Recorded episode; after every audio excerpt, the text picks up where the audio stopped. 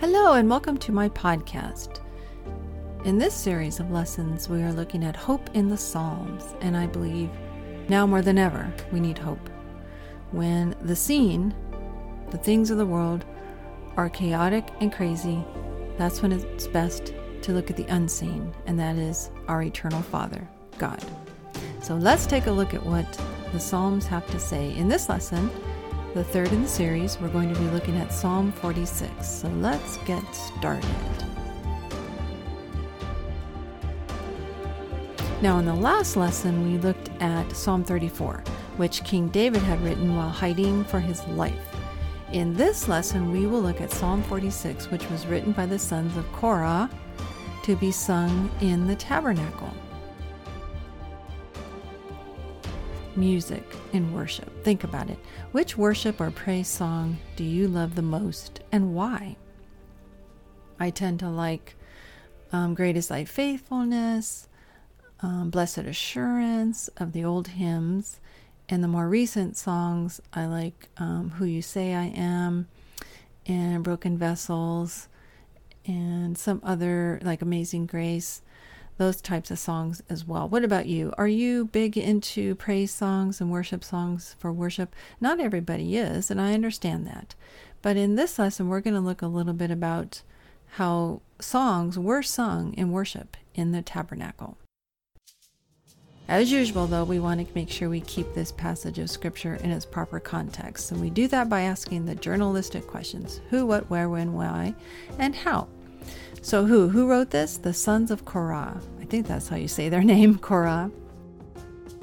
In the book of Numbers, chapter 3, we, we learn that the men of Korah were proud men who challenged Moses and Aaron's priesthood. The sons of Korah were spared judgment, though, we see in Numbers 26. Uh, the prophet Samuel arose from the line of Korah. The sons of Korah were considered the doorkeepers or custodians of the tabernacle. One group joined King David in various military battles and proved themselves to be fierce warriors. And during the time of David, the sons of Korah became leaders of the chorale music, the choir music, in the tabernacle. So they, like King David, were men of war, but they were also artists at the same time. Isn't that neat? What? Well, Psalm 46 is written as a song, a song of expression, gratitude, and humility to an awesome God. Now, because they were also warriors, you're going to see some warrior type language used in this psalm, very similar to what David used in his psalms. Where? Well, it was probably written in Jerusalem. Most biblical scholars believe that. How? It was written as a song to be sung in worship and of praise to a mighty God. Why? Well, it was written to exalt God as a refuge and a conqueror for his people. The sons of Korah were mighty warriors, but they also wanted to praise God for their victory in Him. They acknowledged that they would not be victorious if it weren't for God. Now that we have this information to keep this psalm in proper context, we are now ready to see what the sons of Korah had to say in writing this psalm, Psalm 46.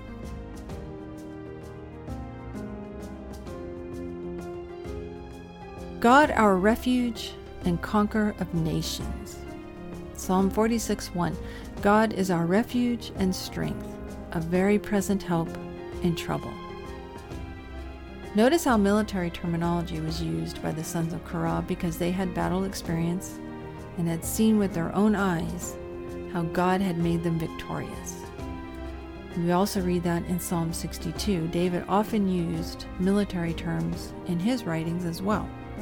In Psalm 46, 2 through 3, we read, Therefore, we will not fear, even though the earth be removed, and though the mountains be carried into the midst of the sea, though its waters roar and be troubled, though the mountains shake with its swelling. Selah.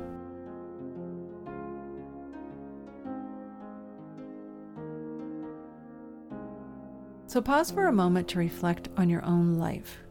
Could you use military terms like refuge and strength and conqueror to describe how God has saved and delivered you from your enemies? Think about it. So many times when we praise God, we don't stop to think to use this type of language that He is a mighty conqueror who has conquered our fears, our enemies, and torn down our strongholds and become that place of refuge. And maybe we should, though. Maybe we should use that language. This song is written in a unique style. First, a problem is described, even if the earth, mountains, and seas are destroyed. Next, results are described. God is in the midst and shall not be shaken. There's the hope. There's the hope in this psalm that we need today because sometimes in what we're going through today, it feels as though the earth, mountains, and seas are destroyed and that everything is falling around us. But God is in the midst and shall not be shaken. The theme of this psalm is introduced. Creation is temporary. The earth, the nations, and armies are all destroyed. But God is eternal, worthy of being exalted above all the nations. In Psalm 46, 4 through 6, it says, There is a river whose streams shall make glad the city of God, the holy place of the tabernacle of the Most High. God is in the midst of her. She shall not be moved. God shall help her. Just at the break of dawn, the nations raged, the kingdoms were moved. He uttered his voice, the earth melted. Now, because the sons of Korah were both mighty warriors and artistically expressive, we can understand why King David allowed their songs to be sung in the tabernacle for worship. Take a moment to reflect on what that must have sounded like. The high priest entered the Holy of Holies to offer sacrifices for the people, and the choir sang this beautiful psalm, exalting and praising God for all that He had done for them. Do you think music and worship today is essential? I feel that it is. It helps me come into that mental and emotional state of worship where I'm not thinking of myself, I'm not thinking of what's, you know, happening at work or the email or the Facebook post. I'm starting to let go of that and focus on God when I sing a certain song or I hear the choir sing a certain song. How does your church service, your church worship service, utilize music? Is there just a piano and an organ, or is there a full band or choir? I find that very few churches now have a full choir anymore, but I, I really enjoy singing with the choir. Are the songs that you sing people centered or God centered? Now, I participate in a chapel band at work, and when we select our songs, we pray about it and we look for lyrics that are God centered, meaning there's very few first person pronouns like I this and I feel that and I believe. Instead, we try and focus on the lyrics that point to God, like you, God, are amazing. Our God is amazing. Great is our God, that type of uh, lyrics, because we want it to be focused on Him and not on us. We feel strongly that we are there to help lead worship service, not be the worship service. Our goal is to provide a break in the day, week, or month for employees to enter into worship with God. How important is it that our worship time, whether individual or corporate worship, be God centered? I mean, He alone is worthy of our praise and adoration, right? So then, shouldn't all of our worship service be pointed to Him? Life application. So now that we know a lot about Psalm 46, how do we apply what we've learned so far? Well, if experienced military men are singing about how their God protected them and provided victory for them against other nations, shouldn't we pause and take notice of this song? For me, music is an important part of worship. I love to sing the old hymns as well as some new worship songs. The old hymns typically have an important story about God's faithfulness, His creation, His beauty, his faithfulness during storms and difficult times, and how God's presence can be seen in creation. Like the story of It Is Well with My Soul, the story behind this hymn. You've probably heard it before, but Horatio D. Spafford was a Presbyterian layman uh, in Chicago. a very successful soul, uh, lawyer. He was a devout Christian who was close friends with Dwight L. Moody. After losing his fortune in the Chicago fire of 1871, he understood the pain and desperation of Job. He had also lost a young son soon after the financial disaster.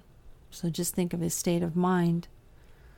But after so much suffering, he desired rest for his wife and four daughters, so he planned a trip to England to join Dwight L. Moody on his ministry in Great Britain.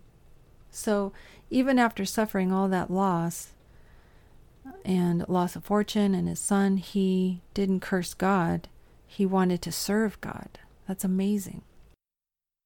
At the last minute, however, business in Chicago delayed him, so he sent his family ahead on the SS Ville de Havre. I, Ville du Havre, I don't know how to pronounce that.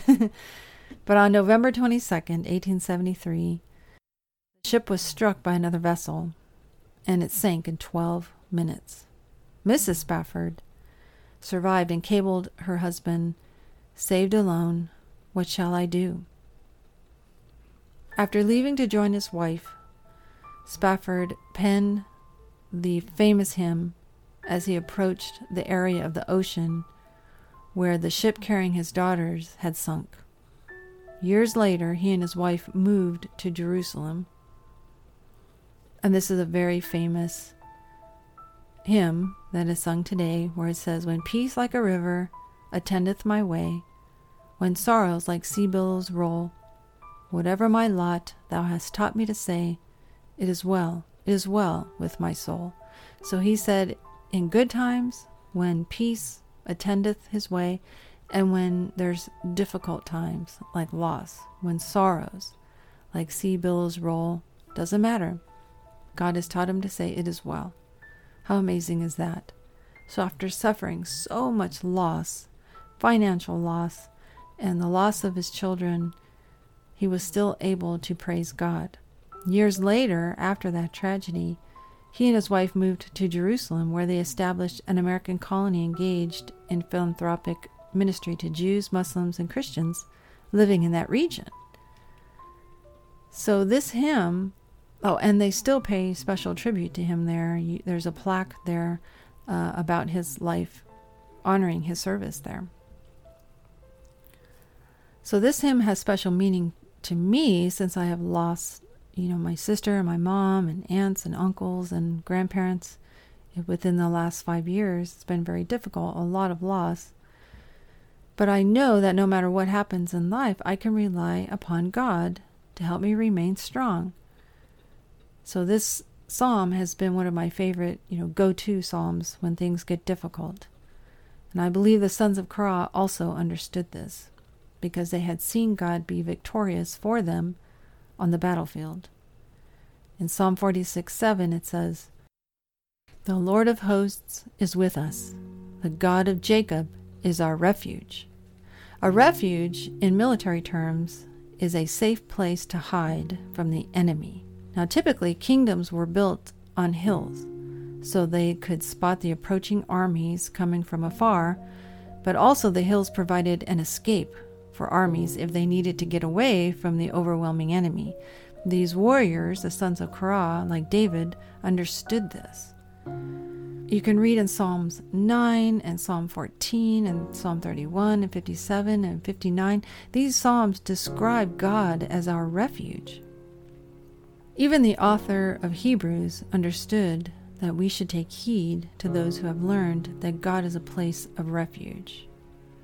Thus, God, it says in Hebrews 6 17 through 18, thus God, determining to show more abundantly to the heirs of promise the immutability of his counsel, confirmed it by an oath, that by two immutable things, in which it is impossible for God to lie, we might have a strong consolation who have fled for refuge to lay hold of the hope set before us. So God is our refuge. He does not change. We can trust Him and never fear. Like Horatio Spafford, we can rely on God when creation, when everything around us suffers and lives are taken from us. And we know that creation will suffer because of sin in this world. So we must rely on God alone, not things of the world, but on God.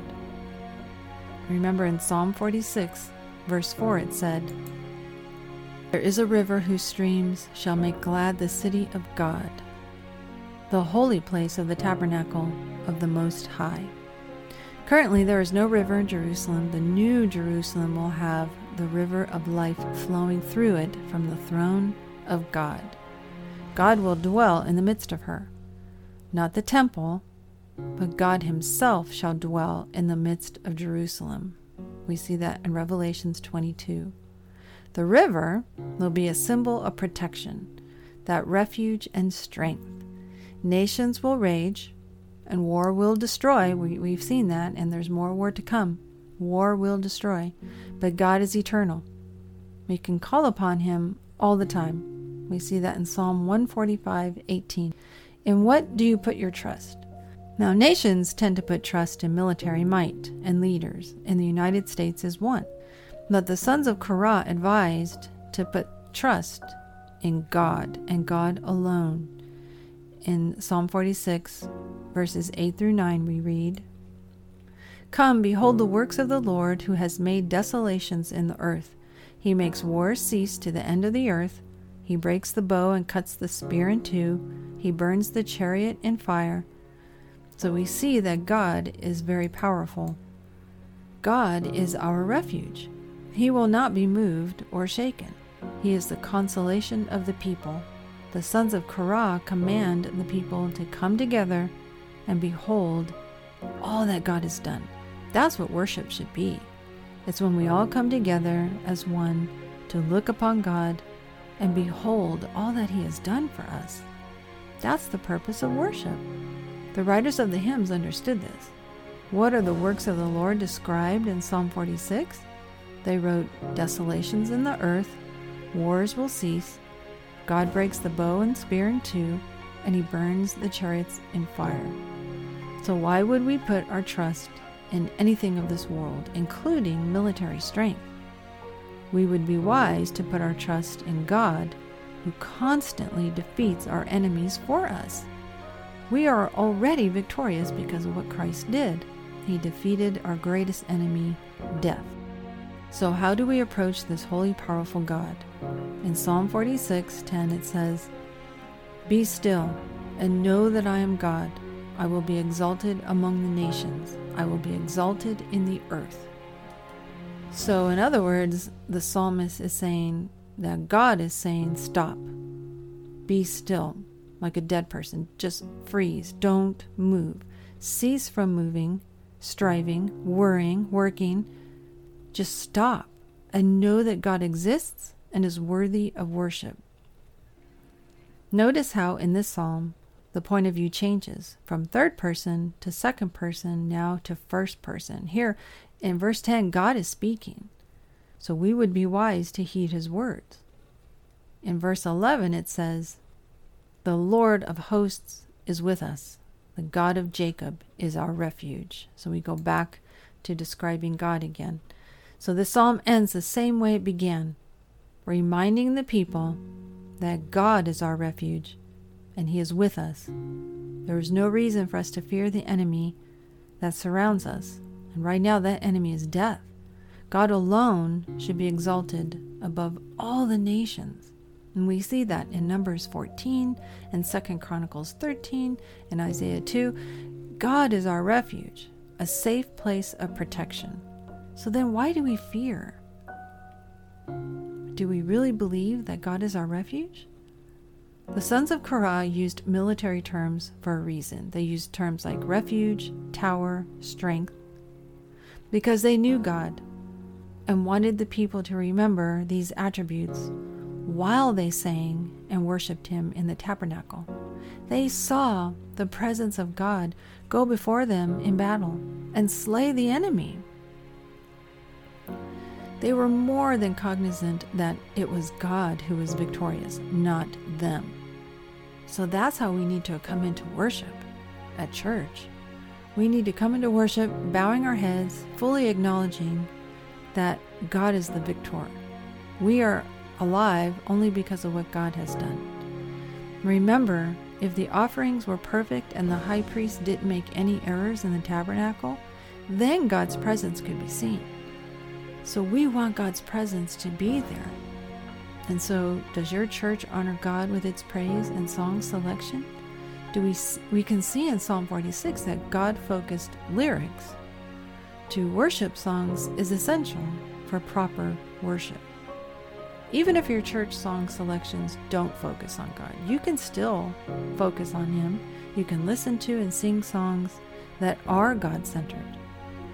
We can see how powerful worship songs can be. Psalm 46 is a worship song. Songs should constantly remind us of the mighty power and strength of God when everything around us fails. So don't put all your trust in a person like the president or the governor or the mayor or the pastor or your husband. It's not fair to do that to them because they're only human beings just like you are. They are going to fail and make mistakes just like you do. But if you keep your focus and you lift up God and exalt God, then you will never be disappointed because God is eternal, He never changes, and He's perfect we would be wise to learn from the writers of these beautiful songs and exalt the name of our God. Why? Because He alone is worthy of our adoration and praise. No person on earth is worthy of that. So take some time today, and definitely this Sunday when you go to church, or if you're doing it um, online, take some time today to sing your praise to the Lord right? And sing some of your most favorite songs and focus on the lyrics and remember who God is. You are alive and victorious because of Him. He is your refuge, your tower, and your strength. He is there in the midst of the storm when everything around you is crumbling down. God is in the midst. Isn't that amazing? That's so encouraging. And that's the hope that is found in Psalm 46. Thank you so much for joining me today in this lesson of hope in the Psalms. And I pray that you've been encouraged and that you will go forth and share what you've learned with others. Because the world right now needs this hope, this message of hope that is found in Psalm 46. And until next time, God bless.